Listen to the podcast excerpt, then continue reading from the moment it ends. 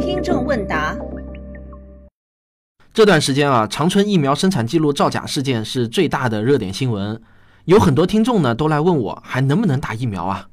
我想用自己的行动来回答这个问题。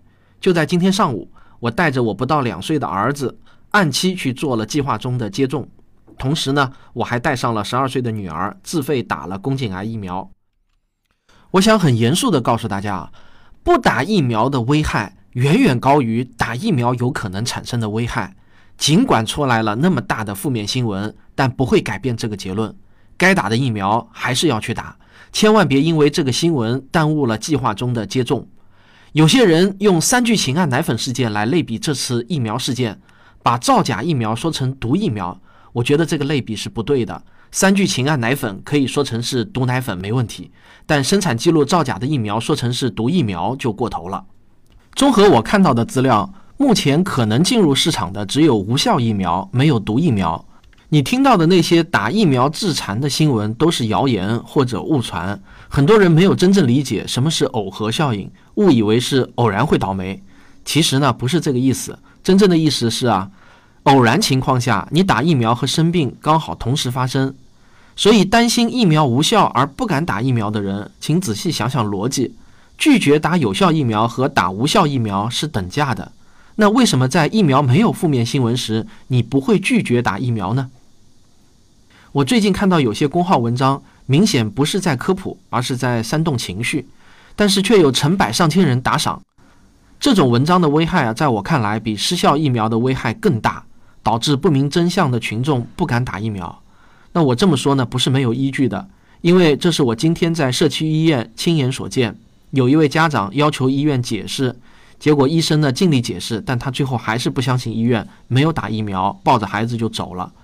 今天我们排队的时间也明显小于前几次。如果想真正了解这次疫苗事件的真相，我推荐大家阅读公众号“疫苗与科学”、丁香医生、果壳网、知识分子等专业科普自媒体的文章。不要轻信一些非专业科普媒体的文章。其实，真正应该警惕的不是疫苗，还有一种在医院中大行其道的药物才是真正值得警惕的。如果你因为担心疫苗的不良反应而不敢打的话，那么你就更有一万个理由拒绝这种药物了。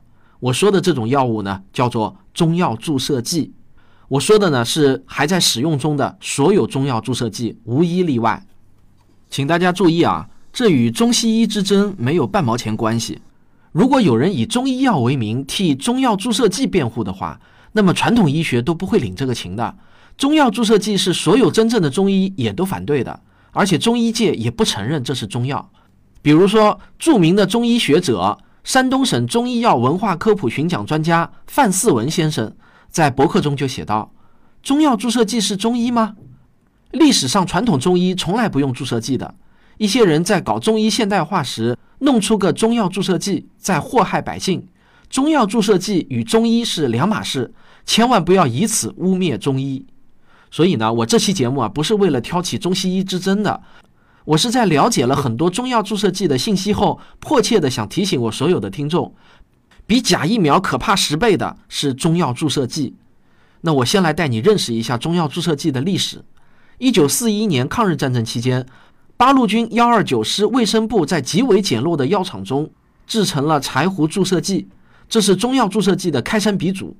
一九五四年，武汉制药厂生产的柴胡注射剂上市，是中药注射剂的第一次工业化生产。之后呢，就迅速的膨胀。到了上世纪八十年代，中药注射剂的品种一度多达一千四百余种。历经淘汰后，到今天依然有一百多种具备正式批准文号的中药注射剂还在使用中。中药注射剂既不是中药，也不是现代药。用科学松鼠会孙正凡博士的话来说啊，他试图模仿现代医学，但又根本不愿意遵守科学原则的验证，直接突破人体防御体系，注入血液，把不明物质和有害物质直接送去人体核心组织里，简直就是守门员直接转身踢乌龙球，其他人想救都救不了了。那中医界对中药注射剂的批评声也非常多。例如，中国中医科学院基础理论研究所研究员周超凡就指出，中药注射剂的应用历史较短，有些不该研制、不该生产、不该销售、不该进入的药品，历经公关处理都被批准生产了。他们说的核心问题呢，其实都是中药注射剂的安全性没有保障，毒性研究做的都不够，存在很大的安全风险。那这么说有没有什么证据呢？证据很多啊，我举一些很容易查证的事件。二零零四年，葛根素注射液引起溶血现象。被责令立即修订说明书。二零零五年，联必治注射液、川虎宁注射液等品种因严重不良反应被要求修改药品说明书。二零零六年六月，国家药品不良反应监测中心共接到鱼腥草注射液不良反应报告五千四百八十八例，严重药品不良反应二百五十八例，死亡四十四人。鱼腥草注射液被暂停销售使用。二零一二年六月，国家药监局发布关于麦洛宁注射剂的药品不良反应信息通报，严重不良反应主要为呼吸系统损害、全身性损害和心血管系统损害等等。二零一七年九月二十三日，国家食品药品监管管理总局叫停了喜延平注射液和红花注射液。其中，喜延平注射液这是一款孩子常用的、上市时间长达四十年的中药注射剂，你的孩子很可能就用过。叫停的原因都是因为不良反应超标。从二零一八年的五月二十九日开始，短短半个月中，国家药监局接连四次发布公告，先后要求柴胡注射液、双黄连注射剂、丹参注射剂、天麻素注射剂等中药注射剂大品种修订说明书，并针对儿童、新生儿、婴幼儿作出禁用或慎用的要求。要求修订的主要内容为。警示本药品的不良反应包括过敏性休克，应在有抢救条件的医疗机构中使用。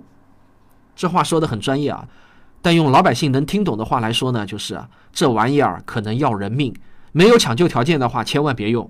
那这到底是治病啊，还是玩命啊？我上面说的这些案例啊，实际上只是我检索出来的很小很小一部分。如果大家自己以中药注射剂不良反应、药监局为关键词检索的话，可以获得海量的信息。真的可以说是不搜不知道，一搜吓一跳啊！你注意到没？柴胡注射液是中药注射剂的鼻祖，已经有七十年的历史了。有些人啊，总认为使用时间的长，就代表毒副作用经过了多年的人体试验可以放心了。实际上，药品的毒副作用实验是有严格的临床实验标准的。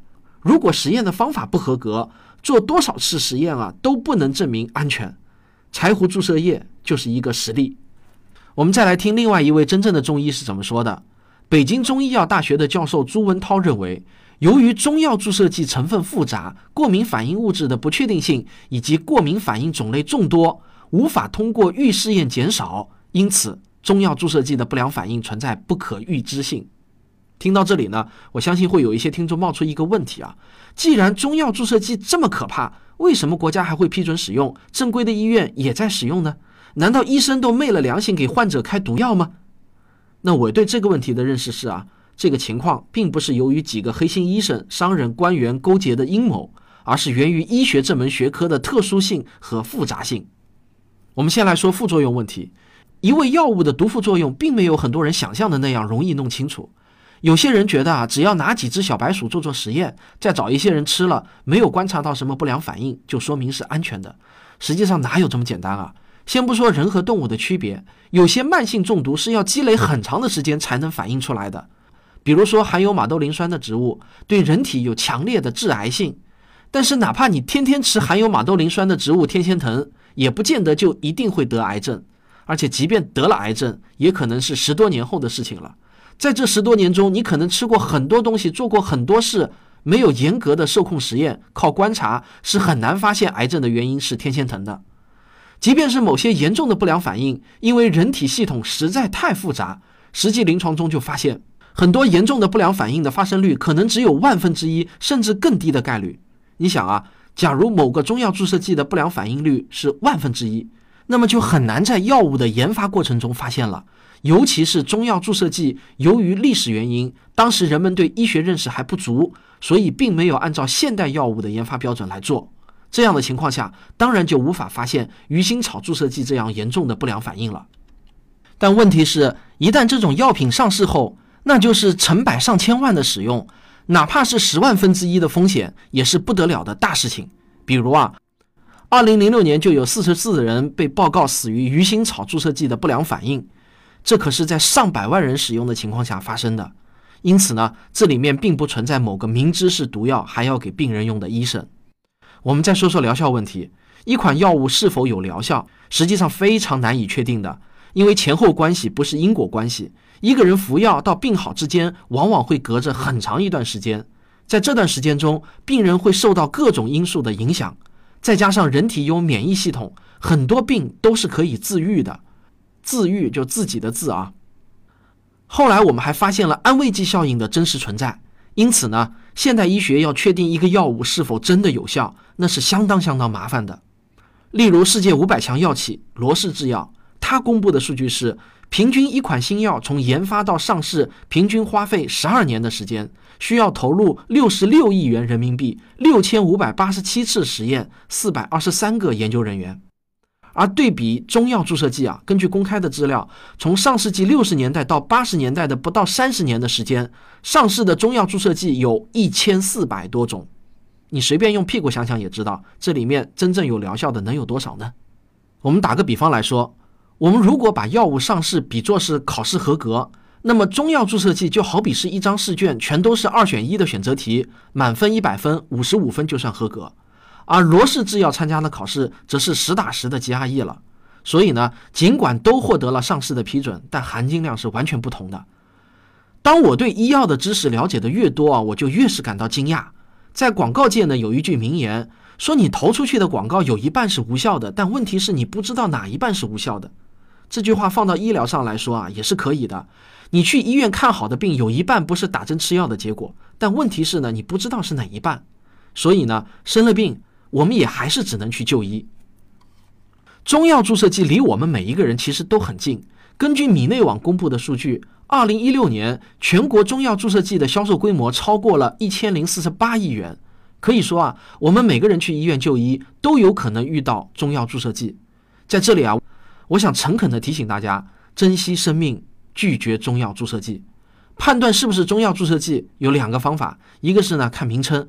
凡是名称中包含中药材名的，当然就是了。但这还不够，你看一下药品包装上的批准文号，只要是字母 Z 打头的就是了。如果你下次在医院中领了药，发现有中药注射剂，不要可惜，沉没成本不是成本，直接扔掉才是最省钱的做法。而且我也可以明确的告诉大家，这世界上还没有哪一种病只能用中药注射剂治疗。原因很简单，美国的医院没有中药注射剂，但是有钱人都喜欢到美国去看病，不是吗？不过啊，让我稍微感到一丝安慰的是，中国的药监局已经意识到问题的严重性了。最近这几年频频出重拳监管，中药注射剂或许有望被药监局全面叫停。那如果你想知道，既然问题这么严重，为什么迟迟无法全面叫停呢？我推荐你阅读财经记者贺涛的长篇报道，《让儿童先远离中药注射剂》，这款中国独创的神药将迎来强监管。那你会看到更多令人震惊的故事。科学有故事，不仅仅满足你的好奇心，也能帮助你守护自己和亲人。感谢您的收听，咱们下期再见。